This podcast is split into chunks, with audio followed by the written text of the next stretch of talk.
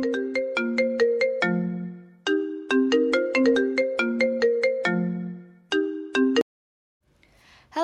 ada apa nih? Cimsa Unets udah upload podcast baru nih. Yuk cepet dengerin.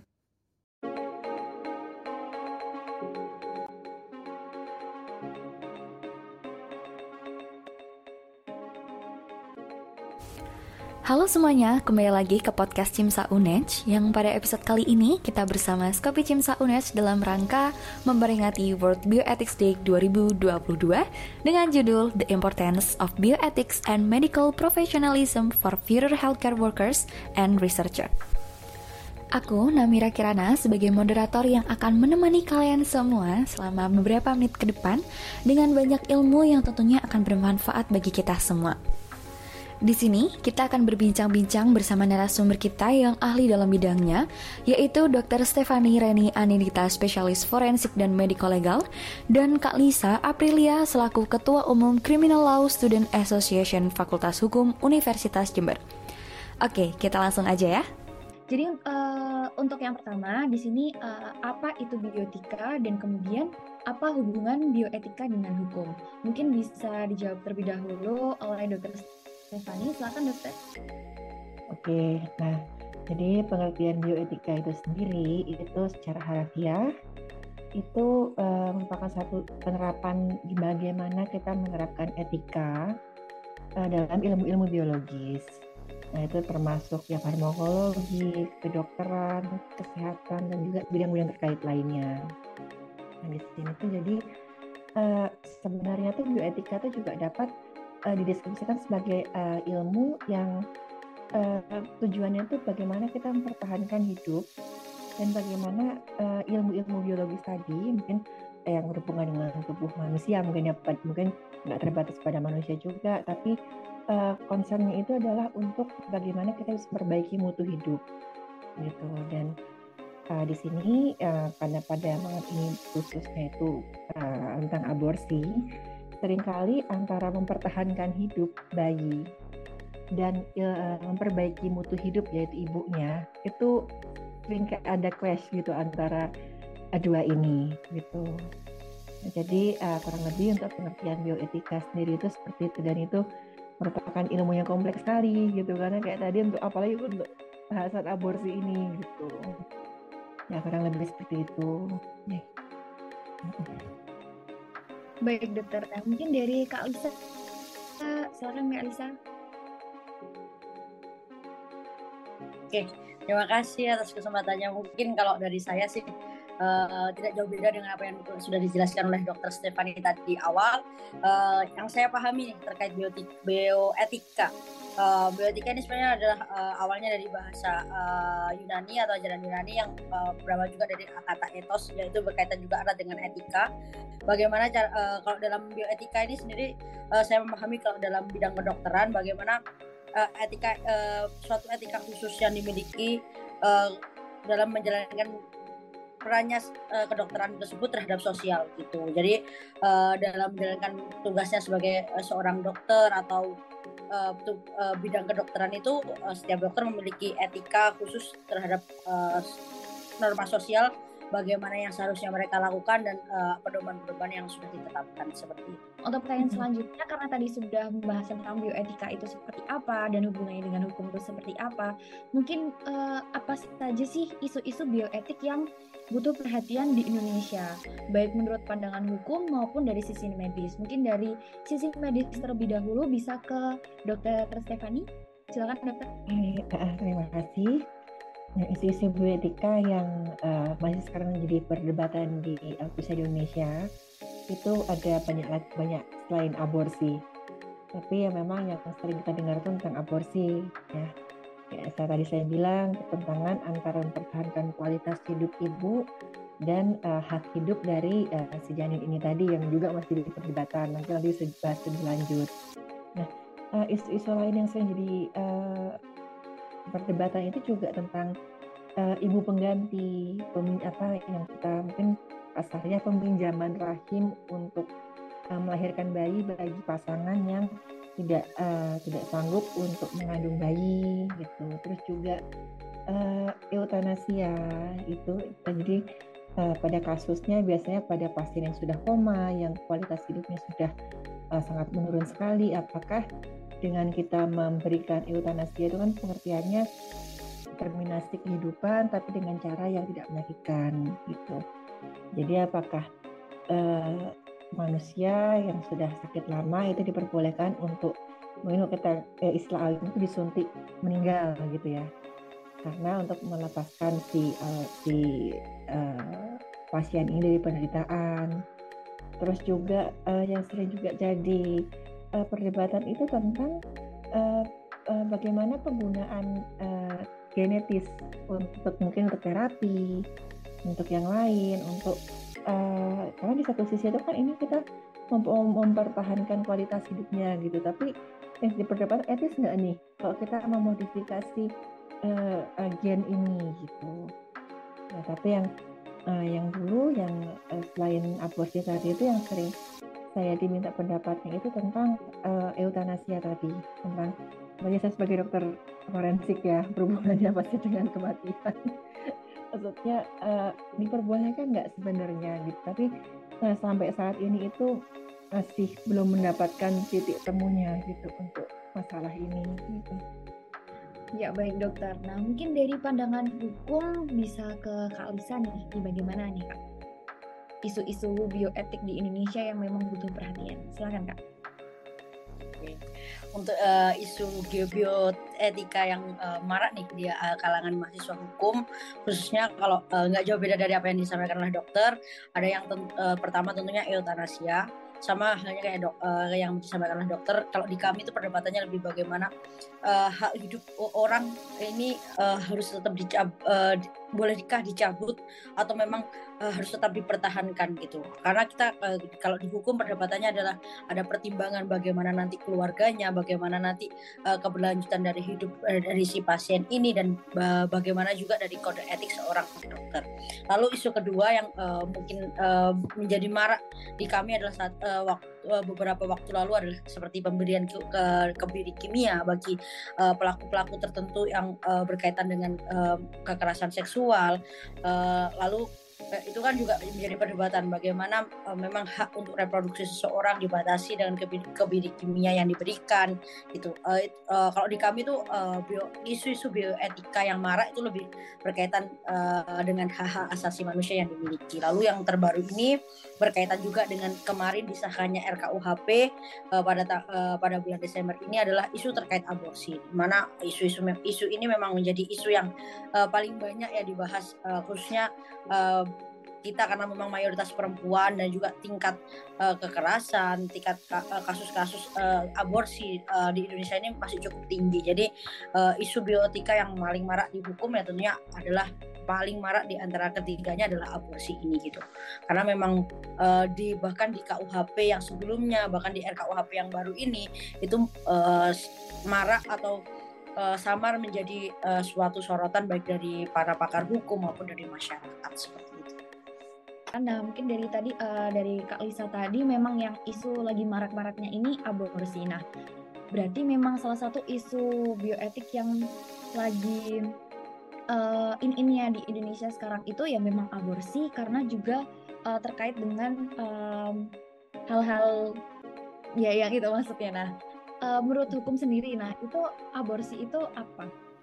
Mungkin bisa kak Lisa terlebih dahulu nggak bisa Oke, kalau dari segi hukum mungkin uh, pengertian dari aborsi ini juga mengadopsi dari kedokteran yaitu berupa kegiatan yang dilakukan uh, oleh orang-orang uh, tertentu uh, dengan tujuan atau dengan uh, maksud untuk menggugurkan kandungan atau suatu janin yang sedang berada di dalam kandungan uh, ibu untuk uh, dihilangkan atau dirampas hak hidupnya gitu. Kalau di kami seperti itu. Jadi aborsi ini lebih tepatnya adalah tentunya tujuan akhirnya adalah merampas hak hidup yang dimiliki oleh janin itu sendiri gitu. Baik-baik. Nah, menurut uh, dari sisi medis bisa dokter silahkan. Oke. Nah, kalau menurut definisi kedokterannya, itu abortus itu merupakan pengeluaran hasil uh, konsepsi pada kehamilan uh, dengan usianya itu kurang dari 20 minggu atau berat dari janin itu kurang dari 500 gram. Dan ada catatan bahwa janin itu tidak ada harapan untuk hidup di luar kandungan. Jadi uh, misalkan kan ada yang bayi uh, prematur itu uh, ini juga menjadi perdebatan juga karena uh, si bayi yang lahir prematur itu masih ada harapan hidup di luar kandungan apabila ada dukungan alat-alat tertentu. Nah sekarang itu dengan semakin majunya ilmu kedokteran itu usia kehamilan yang bisa hidup uh, itu semakin kecil gitu. Ya terakhir itu nggak salah uh, bayi yang satu kilo atau kurang dari satu kilo itu aja udah bisa uh, bertahan hidup. Gitu. Tapi kalau dari definisinya ya kehamilan kurang dari 20 minggu atau berat janinnya kurang dari 500 gram gitu kurang lebih. Oke, baik dokter. Nah, uh, karena tadi itu aborsi sudah jelaskan seperti apa. Nah, siapa saja sih dokter dan Kak Lisa ini yang diperbolehkan dan dilarang aborsi? Mungkin dari dokter Stefani bisa. Oke, kalau uh, ini saya merujuk ke Undang-Undang, eh sorry, Peraturan Pemerintah Nomor 61 Tahun 2014 tentang Kesehatan Reproduksi. Jadi yang diperbolehkan untuk aborsi itu pertama uh, kasus kehamilan yang mengancam nyawa, dan kesehatan ibu dan atau uh, kehamilan yang mengancam nyawa janin sendiri termasuk uh, janin yang terancam untuk menderita penyakit genetik berat yang tidak memungkinkan janin itu hidup di kandungan misalkan kalau kita pernah dengar ada bayi yang nggak ada batok kepalanya anencefali itu uh, dianggap dipertimbangkan untuk uh, diaborsi itu diperbolehkan karena pada saat dia hidup pun itu nggak ada harapan untuk hidup lebih panjang gitu.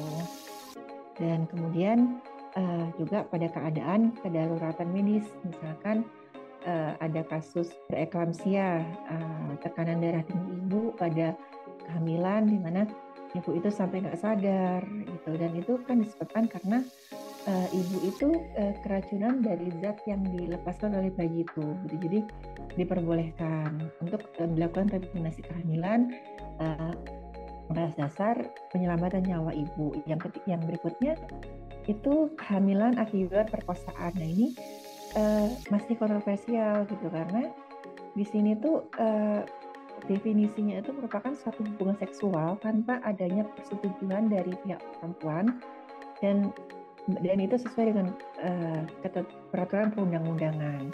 Nah di sini sendiri kan akibat perkosaan itu perkosaan itu sendiri adalah bahasa hukum ya kalau saya uh, sebagai dokter spesialis forensik itu uh, selalu diminta untuk membuktikan uh, dua unsur perkosaan yaitu pertama adanya persetubuhan, yang kedua adanya kekerasan. Itu. Nah, dan yang menjadi uh, apa masalah ini bagaimana kita membuktikan uh, adanya perkosaan ini apalagi pada peraturan pemerintah ini juga ada uh, tambahan bahwa uh, usia kehamilannya itu tidak boleh lebih dari 40 minggu setelah HPHP gitu. Dan uh, itu harus ditetapkan sesuai dengan surat keterangan dokter dan adanya ya, keterangan dari uh, penyidik, psikolog dan atau ahli-ahli lainnya. Kurang lebih uh, yang peraturannya seperti itu. Oke, baik dokter. Dan selanjutnya mungkin dari Kak Lisa, silakan Kak. Terima kasih. Uh, halnya dengan apa yang disampaikan oleh Dr. Stefani uh, tidak jauh berbeda nih. Uh, saya merujuk pada uh, pasal 364 KUHP, Undang-Undang Nomor 36 Tahun 2009 tentang Kesehatan dan juga uh, yang terbaru adalah pada pasal 467 dan 466 uh, 468 dalam RKUHP. Uh, sebenarnya siapa saja sih yang diperbolehkan untuk aborsi, siapa saja yang dilarang untuk melakukan aborsi. Untuk yang diperbolehkan aborsi tentunya yang pertama adalah uh, orang-orang dengan keadaan tertentu atau dengan kedaruratan medis seperti yang sudah dijelaskan oleh Dr. Stefani. Karena sebenarnya pun di dalam hukum orang-orang aborsi ini uh, untuk ancaman pidananya memang cukup berat yaitu selama 4 sampai 5 tahun yang artinya maka dari itu uh, dalam kondisi-kondisi tertentu karena memang hukum adalah suatu hal yang produk hukum uh, produk yang dinamis jadi dia menyesuaikan oleh keadaan-keadaan tertentu. Jadi kita memiliki pengecualian yaitu untuk dua dua golongan yaitu yang pertama orang-orang dengan keadaan tertentu baik dengan kedaruratan medis baik bagi uh, si janin dan juga bagi sang ibu gitu. Itu diperbolehkan untuk uh, dilakukannya suatu aborsi karena karena memang dalam keadaan force majeure atau keadaan memaksa gitu. Lalu yang kedua uh, kita mengenal adalah orang-orang yang menjadi korban kekerasan seksual gitu baik uh, yang seperti yang disampaikan oleh Dr. Stefani pemerkosaan uh, yang yang harus dibuktikan dengan uh, adanya kekerasan dan persetubuhan. Lalu uh, se se selain uh, pemerkosaan ini kita juga mengenal kekerasan seksual yang ada di dalam rumah tangga. Apa sih sebenarnya kekerasan seksual yang ada di dalam rumah tangga adalah adanya suatu persetubuhan atau hubungan intim yang tidak disetujui oleh istri itu uh, diperbolehkan juga nih masuk dalam uh, uh, kategori yang dimaksud menjadi korban kekerasan seksual tapi itu pun masih menjadi perdebatan baik dari segi agama maupun dari segi hukum gitu Uh, lalu um, menyambung dari apa yang uh, disampaikan oleh Dr. Stefani, bagaimana sih sebenarnya pembuktiannya dari korban kekerasan seksual kok dihukum sendiri? Karena memang kita menyadari sebenarnya uh, pembuktian untuk uh, pembuktian dalam korban kekerasan seksual itu sangat-sangat uh, sulit gitu, karena seringnya adalah dilakukan di tempat private, jarang adanya saksi gitu dan lain sebagainya. Kalau dihukum secara umum biasanya adalah alat bukti itu harus minimal dua. Tapi kalau uh, minimal dua alat bukti baru sesuatu itu bisa dilanjutkan untuk uh, penyidikan atau dianggap sebagai suatu tindak pidana yang sah gitu. Nah tapi uh, kalau di dalam kekerasan seksual kita itu hanya perlu satu bukti, yang satu bukti lainnya adalah keterangan si korban ini gitu.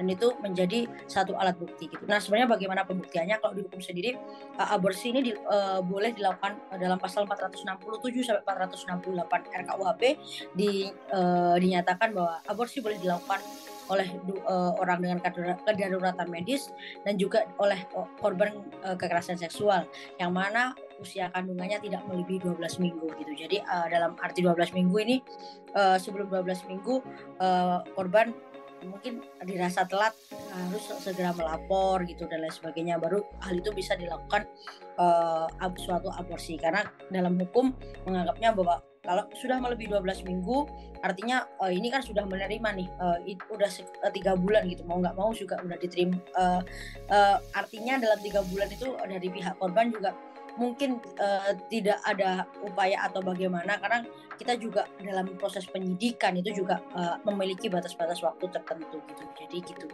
Jadi memang dibatasi. Itu sih. Baik, terima kasih Kak Lisa. Nah, selanjutnya tadi kan juga sudah dijelaskan ya mengenai uh, sedikit hukum yang berlaku tentang siapa saja. Nah, mungkin bisa dijelaskan lagi lebih lanjut mengenai hukum yang berlaku dalam pelanggaran bioetik terutama aborsi. Jadi mungkin ada berapa hukum yang mengatur hal ini? Mungkin seperti itu, Kak. Bisa. Oke. Oke, sama halnya dengan apa yang saya katakan tadi, uh, untuk uh, praktek-praktek aborsi atau terkait uh, isu-isu kesehatan ini, uh, kalau dari sisi hukum, tentunya uh, kami mer mer merujuk pada Undang-Undang Nomor 36 Tahun 2009 tentang kesehatan, di mana di situ juga mengatur bagaimana aborsi itu dilarang. Nah, uh, secara umum, uh, karena memang Undang-Undang Nomor 36 Tahun 2009 adalah merupakan lex spesialis atau undang-undang yang lebih khusus mengandung tentang uh, tentang kesehatan. Secara umum dia itu merujuk pada KUHP yaitu pada pasal 346 e, eh, dikatakan bahwa aborsi ini merupakan suatu tindak pidana. Itu kalau di suatu hukum siapa pun yang melakukan aborsi baik e, itu tenaga kesehatan ataupun e, sang ibu ataupun keluarga yang mendorong adanya dilakukannya aborsi itu adalah suatu tindak pidana di mana pihak-pihak yang e, bersangkutan tersebut bisa dipidanakan dalam pasal 346 dikatakan bahwa seorang wanita yang sengaja menggugurkan atau mematikan kandungannya atau menyuruh orang lain diancam dengan pidana penjara paling lama 4 tahun. Nah, uh, di pasal 346 ini terdapat dua unsur adalah orang yang melakukan dan orang yang menyuruh untuk melakukan suatu tindakan aborsi. Lah, karena kita uh, nih hukum kebetulan hukum pidana umumnya kita baru yaitu dalam RKUHP yang kemarin baru disahkan itu pada pasal 467 pasal 468 468 dijelaskan kembali bahwa hampir sama tapi juga disertai denda. Uh, dan uh, dalam pasal RKUHP itu lebih rigid yaitu mengatur juga bagaimana nih uh, tenaga medis yang membantu tenaga, uh, dokter dokter bidan atau bahkan uh, seperti uh, tabib dan lain sebagainya.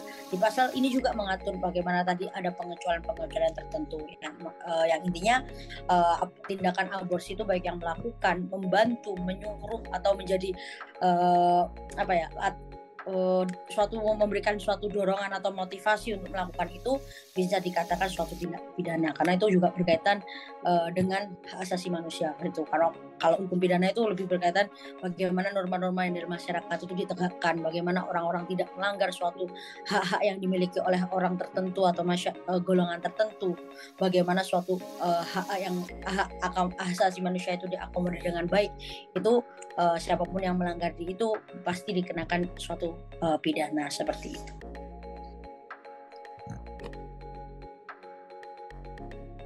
Oke baik. Nah untuk dari sisi medis nih bagaimana nih dokter? Dokter Stefani? Oke terima kasih. Uh, kalau dari sisi medis itu saya merujuk ke peraturan pemerintah nomor 61 tahun 2014 tentang kesehatan reproduksi. Mana ya hampir sama ya dengan yang dijelaskan tadi kalau uh, pada keadaan tertentu itu aborsi boleh dilakukan tapi dengan catatan itu usia kehamilan tidak melebihi 40 hari setelah HPHT. Nah, di, perat, di peraturan ini itu dia juga diatur lebih rinci tentang bagaimana uh, proses aborsi itu boleh dilakukan gitu.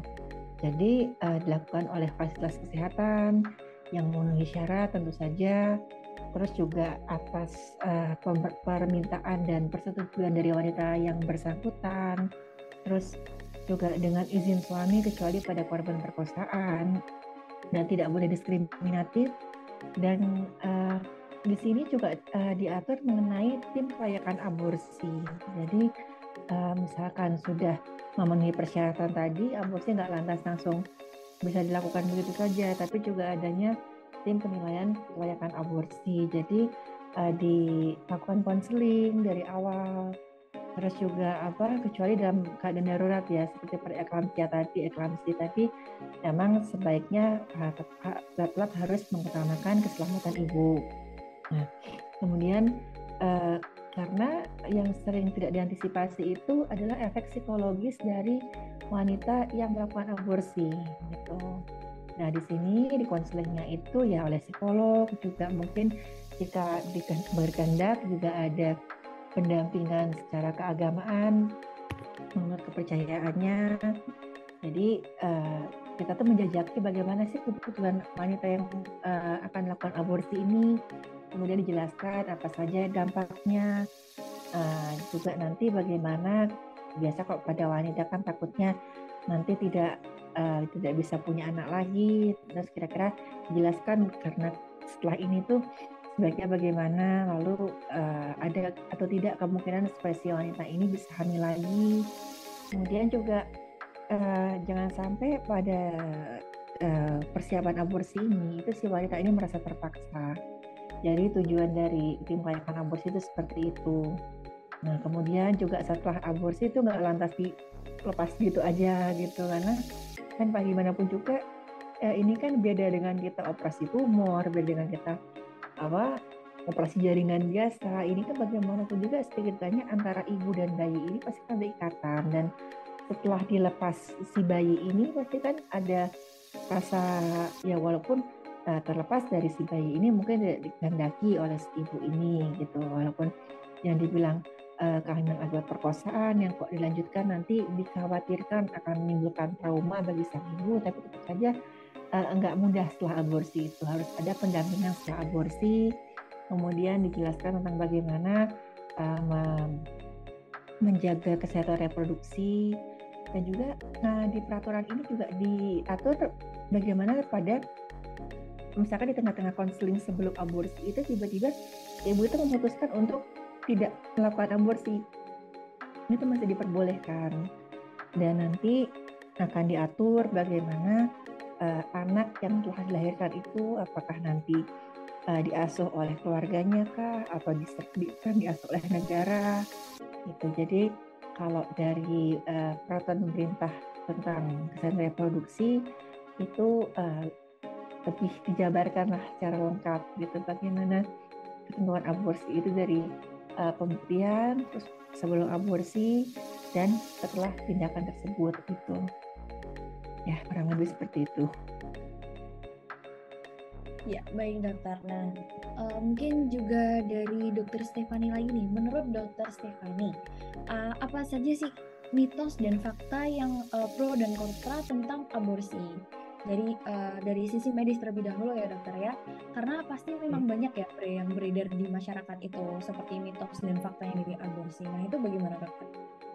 Oke, nah mitos yang pertama itu yang saya berharap banget ini banyak yang mendengar ya karena saya itu pernah menghadapi kasus di mana seorang perempuan dia meninggal karena eh, rahimnya robek ketika dia setelah dia mengkonsumsi obat aborsi yang diklaim sebagai obat aborsi aman yang dijual secara uh, online, secara daring waktu itu. Ya itu ya dibilang itu dengan minum obat itu janin bisa keluar tanpa komplikasi kecuali sudah mencapai usia kehamilan tertentu. Nah ini mitos yang menurut saya berbahaya sekali gitu karena terminasi uh, kehamilan tuh tetap tidak bisa dilakukan sendiri gitu. Ada alasannya kenapa peraturan pemerintah tadi mengatur adanya tim kelayakan aborsi dan aborsi itu harus dilakukan di fasilitas medis gitu karena uh, uh, obat-obatan diklaim aman itu kan biasanya bertujuan untuk melunakkan rahim dan merangsang kontraksi. Nah, kalau misalkan kontraksi terlalu uh, kuat, itu justru bayi itu kayak akan uh, apa ya kayak terjebak gitu di kandungan. Malah nggak akan keluar dan di saat yang bersamaan kontraksi terus menerus itu bisa menyebabkan rahimnya sampai robek itu bisa shock tuh jadi uh, misalkan di sini ada uh, ya insya Allah saya mudah-mudahan ya uh, mahasiswa kedokteran yang lain itu udah udah ngerti lah kalau mitos aborsi aman itu memang uh, obat aborsi aman yang mana petik itu sudah pada pasti bohong ya tapi saya berharap misalkan ada yang di luar kedokteran itu bisa sekarang tahu kalau risikonya tuh sangat berbahaya sekali gitu. Dan kemudian uh, yang kedua itu ya aborsi itu setelah setelah terjadi itu maka masalah selesai.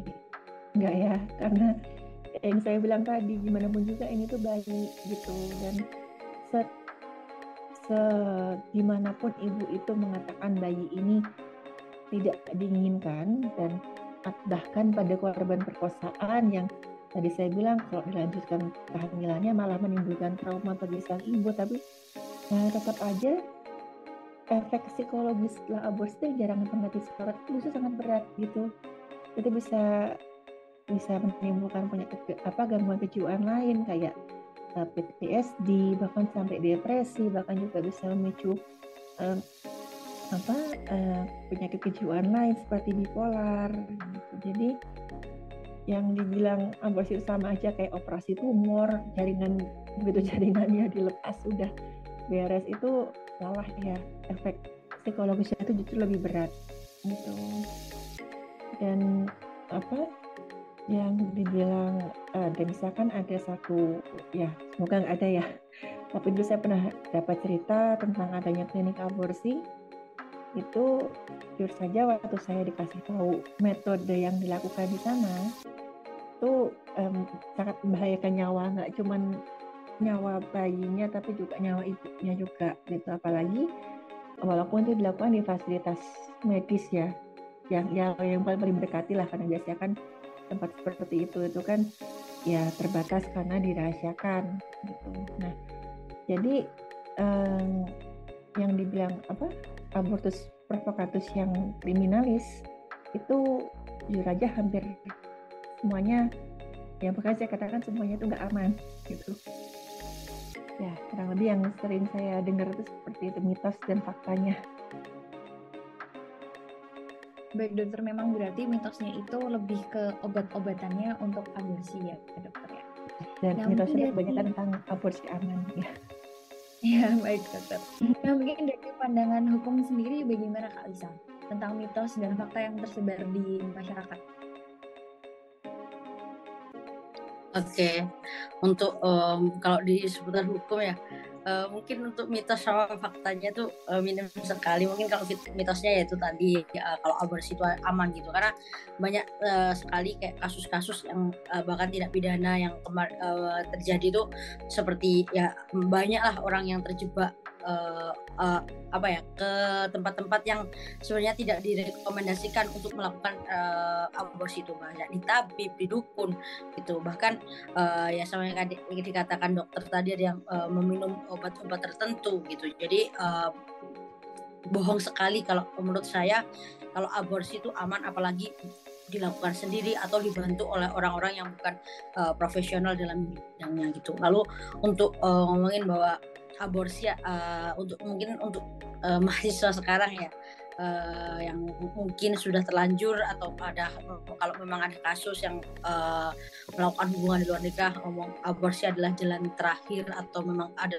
adalah suatu solusi itu menurut saya bohong sekali gitu karena uh, itu bukan suatu solusi tapi itu uh, awal dari masalah gitu. Satu pertama uh, tentu yang uh, apa yang seperti disampaikan oleh dokter Stefani uh, pada ibu tentu akan mengalami trauma karena uh, itu adalah yang dipisahkan adalah ikatan lahir uh, dan batinnya antara ibu dan anak yang memang itu uh, kalau sampai besar pun saya rasa ikatan antara ibu dan anak itu tidak akan pernah bisa dipisahkan bahkan nanti sampai kita meninggal dan lain sebagainya. Lalu yang kedua uh, itu adalah awal masalah bagi para pihak karena bisa terkena pidana gitu. Ini ini di luar pengecualian dua uh, pengecualian orang-orang yang diboleh, diperbolehkan untuk aborsi tadi ya. Jadi memang uh, yang dalam kasus-kasus memang hubungannya dikehendaki uh, dan melahirkan suatu janin gitu.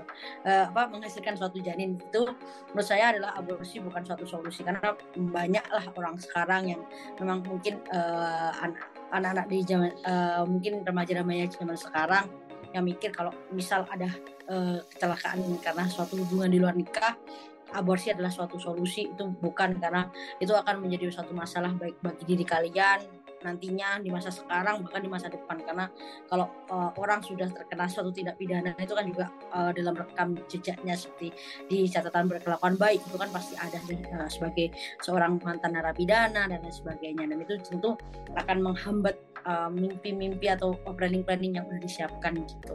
Nah uh, lalu yang uh, ketiga mungkin adalah mitosnya adalah uh, bahwa uh, aborsi itu apa ya dipikir teman-teman itu uh, yang bersama sih sebenarnya kayak uh, orang ter, uh, kayak orang-orang terdekat itu adalah uh, saran paling bagus uh, kayak biasanya malah menjadi pendukung untuk aborsi gitu. Kayak jadi jangan sampai kalau dalam aborsi itu jangan percaya mitosnya adalah kayak apa yang disarankan oleh orang terdekat itu adalah pasti yang terbaik itu salah banget gitu loh.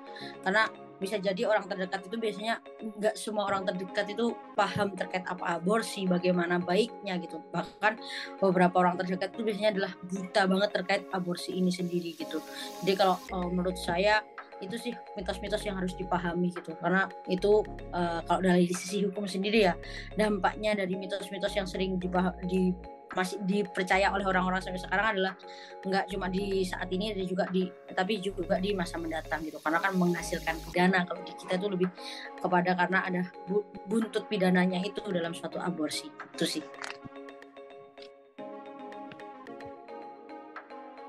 Oke, baik, baik, baik. Terima kasih Kak Lisa. Nah, selanjutnya um, mungkin nah selanjutnya ke Kak Lisa lagi nih karena tentang mahasiswa. Apalagi kita sebagai mahasiswa, bagaimana nih apa yang harus kita lakukan dan apa yang dapat kita lakukan untuk bersikap dalam isu-isu bioetik terutama aborsi.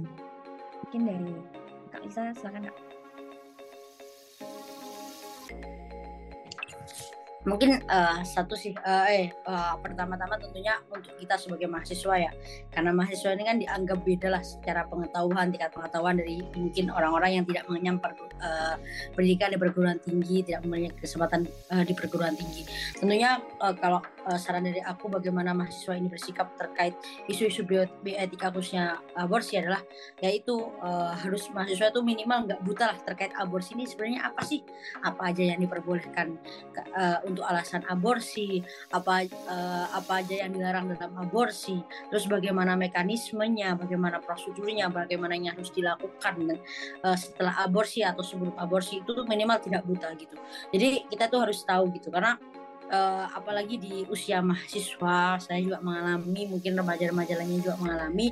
Itu kan rentan banget nih. Uh, sering kali adalah suatu kejadian yang membuat kita akhirnya terpaksa melakukan ya naudzubillah mendalik semoga kita tidak termasuk dalam hal itu. Tapi banyak kejadian yang akhirnya kayak memaksa kita untuk melakukan aborsi. Tapi uh, sayangnya mahasiswa-mahasiswa ini minim gitu perhatiannya atau minim pengetahuannya terkait aborsi gitu. Jadi baru tahu aborsi kalau mau melakukan. Kalau sebelum-sebelumnya mereka tuh sering kali nggak aware gitu terkait aborsi karena mikirnya alah nggak penting. Padahal menurut saya uh, ya selaku mahasiswa, selaku orang yang sudah memang seharusnya mengetahui uh, apalagi terkait itu adalah terkait isu-isu kesehatan uh, seharusnya minimal tahu gitu. Jadi nggak terjebak ya. Tentunya tadi uh, buntutnya adalah itu nggak terjebak kalau mau melakukan kalau buta banget pengetahuan terkait uh, aborsi pasti terjebaknya dalam kayak obat-obatan yang keras tadi kayak orang-orang yang tidak bertanggung jawab seperti tabib, dukun dan orang-orang yang tidak memiliki kompeten terkait aborsi terus bahkan bisa terjebak uh, dengan dorongan-dorongan dari orang terdekat dan uh, tentunya ya tadi uh, pidana yang dihasilkan itu yang uh, membuat semakin memperburuk. Jadi minimal tahulah bagaimana nih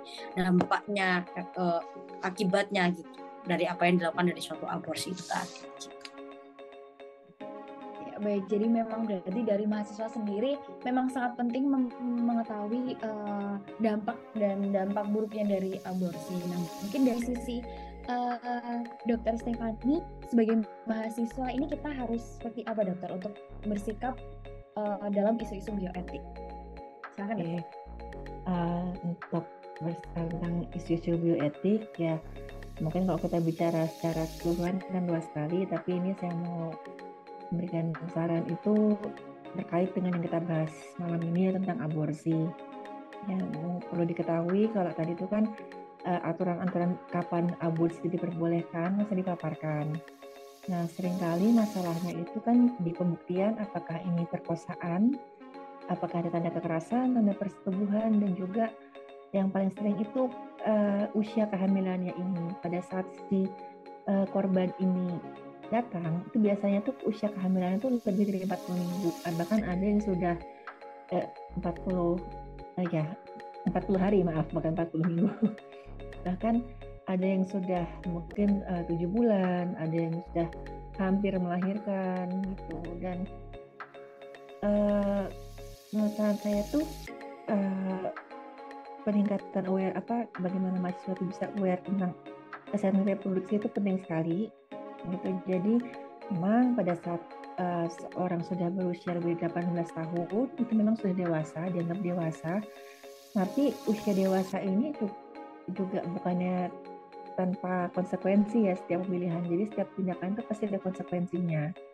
Dan uh, terkait dari uh, tentang si korban ini merupakan korban perkosaan itu uh, yang sering saya tanamkan setiap kali saya memeriksa korban kejahatan seksual itu bahwa yang terjadi atas diri korban itu bukan kesalahan korban gitu. Jadi yang sering membuat korban menunda sampai akhirnya kalau ada usia kehamilan itu sudah lanjut sehingga akhirnya berdebat nih boleh atau enggak ini dilahir boleh atau enggak ini digugurkan bagaimana caranya supaya enggak mengancam nyawa ibu enggak nggak membahayakan nyawa ibunya misalkan sudah kehamilan semakin tua kan juga semakin sulit ya untuk di apa semakin berisiko buat ibunya gitu. Jadi uh, saya tuh pengen supaya ada tempat yang aman gitu untuk korban-korban kejahatan seksual untuk mendapatkan perlindungan untuk bagaimana mencegah kehamilan yang tidak diinginkan mungkin menggunakan kontrasepsi darurat atau yang lain.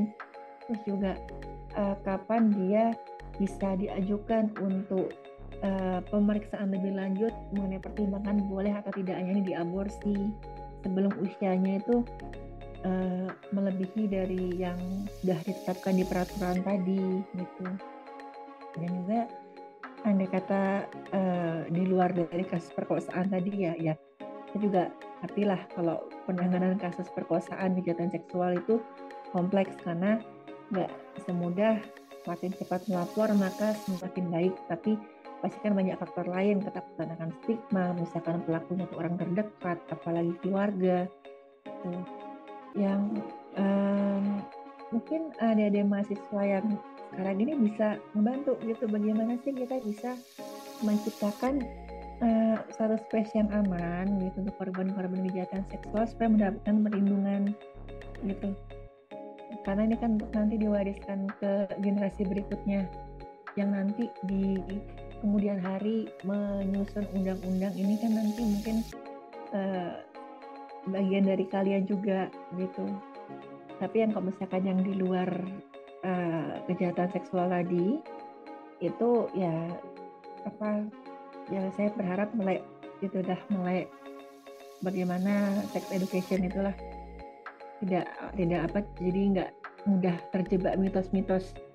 Kayak misalkan uh, hubungan seksual pada tanggal tertentu itu pasti resikonya hamil tuh nol gitu enggak. Misalkan kontrasepsi itu 100% masih aman itu juga bukan itu salah salah banget ya. Itu jadi ya saya harapkan sih karena itu tadi uh, dalam penanganannya itu aborsi itu jauh lebih uh, kompleks dari kita kira jadi lebih baik itu bagaimana kita bisa mencegah jangan sampai lah uh, siapa pun itu harus dihadapkan pada pilihan untuk melakukan terminasi kehamilan yang tak diinginkan gitu. Ya, baik dokter. Berarti memang kita sebagai mahasiswa lebih baik memang mencegah dari awalnya agar memang uh, sebagai seseorang jangan sampai diberi pilihan aborsi atau tidak seperti itu ya dokter. Nah, baik uh, untuk pertanyaan terakhir nih dokter, untuk dokter Stefani, karena di sini uh, ada kasus dan dalam kasus tersebut terdapat korban pemerkosaan yang mengalami gangguan jiwa dan ditawarkan keluarganya untuk menggugurkan janinnya dan korban tersebut setuju. Nah, sebagai dokter, apakah diperbolehkan melakukan aborsi atau terminasi nih dokter? Dan apa poin penting yang bisa diambil dari kasus seperti ini? Silakan. Oke, dalam kasus korban ini mengidap gangguan kejiwaan. Uh, gangguan kejiwaan itu kan luas sekali ya. ya jadi saya uh, tangkap ini mungkin gangguan kejiwaan yang membuat korban ini dianggap tidak cakap itu mengambil keputusan seperti itu mungkin mbak uh, mungkin seperti setelah dari kan uh, dia ini korbannya korban pemerkosaan dan mungkin akhirnya mengalami gangguan jiwa seperti itu betul. Oh oke oke oke. Okay. Ya uh, kalau dari saya itu uh, pasti kan untuk ketok palu boleh apa enggak ini itu kan ya bisa segampang itu juga gitu. Jadi kalau dari saran dari saya ya dilakukan evaluasi kejiwaan yang menyeluruh lebih dahulu. Jadi uh, sebisa mungkin korban ini dalam kondisi mental yang paling baik sebelum dia melakukan mengambil keputusan. Gitu. Andai kata tidak memungkinkan kan mungkin berpacu dengan waktu melihat dari uh, usia kehamilannya ini ya. Mungkin juga bisa dicari mungkin dari keluarganya itu uh, wali yang sah itu Eh, kira-kira uh, sorry ini kasusnya korban berusia dewasa apa anak-anak?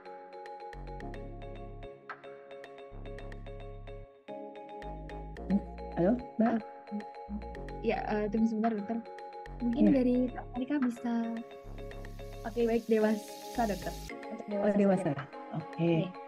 Jadi, uh, dia, jadi uh, untuk ini saya tetap menyarankan untuk me membuat korban ini dalam kondisi mental yang paling baik untuk memutuskan uh, tindakan selanjutnya gitu. Tapi uh, apa?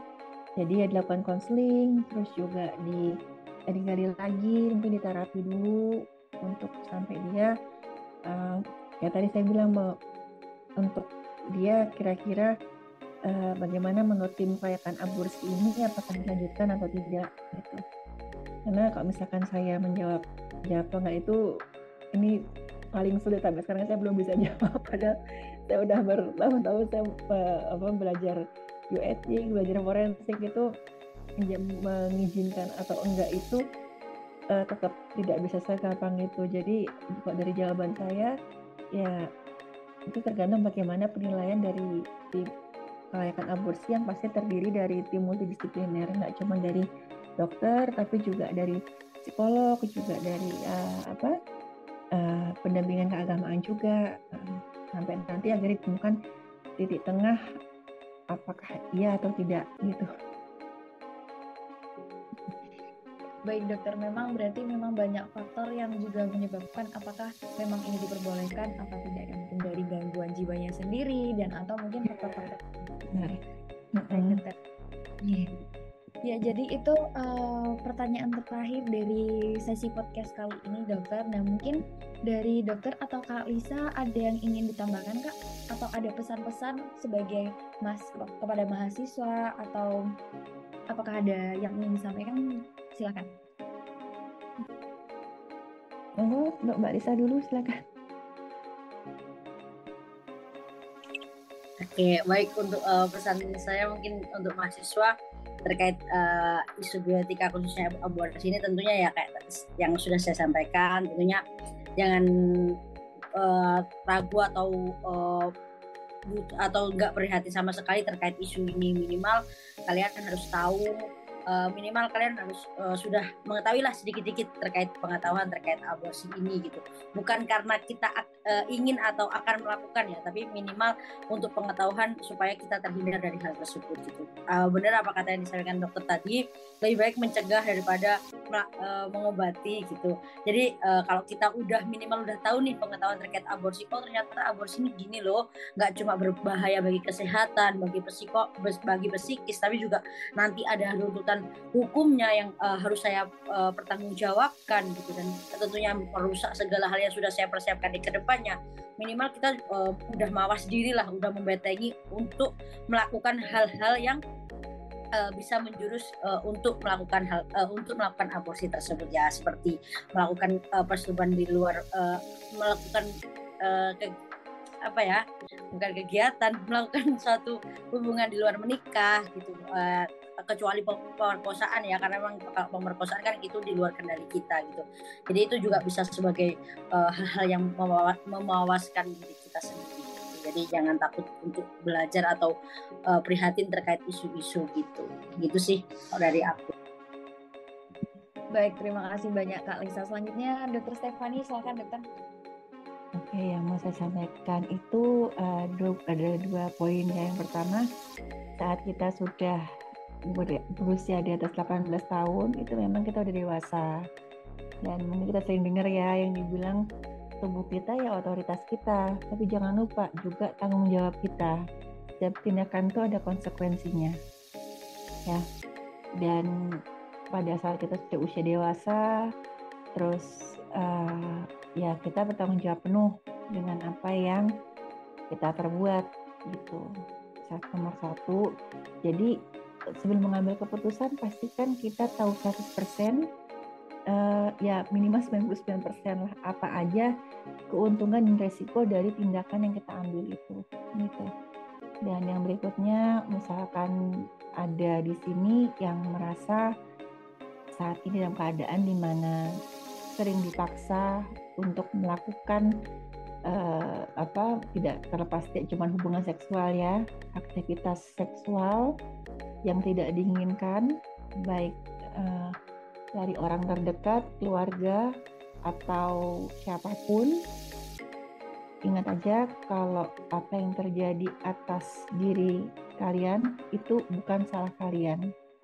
Andai kata kalian memang dipaksa dan paksaan itu nggak cuman berupa eh, paksaan fisik atau ancaman psikis tapi juga eh, sering kali itu secara halus yaitu dimanipulasi andai kata merasa dalam keadaan seperti itu saya minta cari bantuan bicarakan ke orang terdekat yang kalian percaya ya dan selalu ingat yang terjadi atas diri kalian itu bukan salah kalian.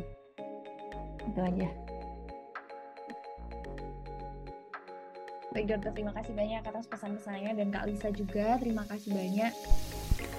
Jadi bisa kita simpulkan ya bahwa bioetik merupakan penerapan etika dalam ilmu-ilmu biologi, baik dalam bidang kedokteran dan bidang-bidang yang lainnya, yang bertujuan untuk memperbaiki mutu hidup tiap makhluk insani.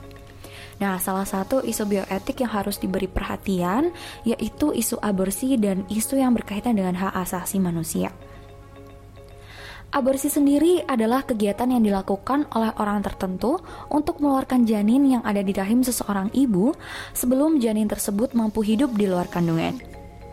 Beberapa indikasi dilakukannya aborsi adalah kasus kehamilan yang mengancam nyawa dan kesehatan ibu dan atau yang mengancam janin tersebut atau adanya kondisi tertentu yang menjadikan bayi tidak memungkinkan untuk bertahan di luar kandungan, serta kehamilan akibat perkosaan dengan disertai keterangan dari dokter, psikolog, dan yang berkaitan.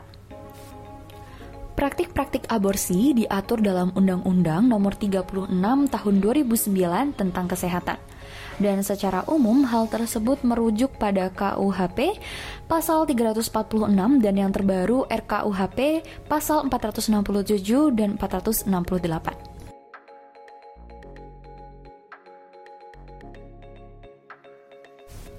Jadi, itu tadi obrolan kita dengan Dr. Stefani Reni Anindita, spesialis forensik dan medical legal, dan Kalisa Aprilia selaku Ketua Umum Criminal Law Student Association, Fakultas Hukum Universitas Jember.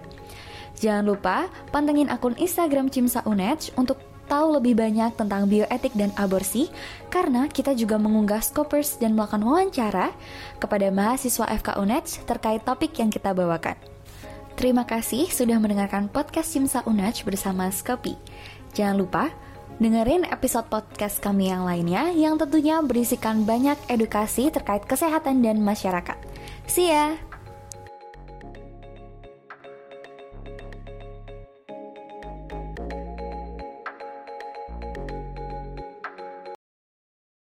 Udah didengerin belum? Udah.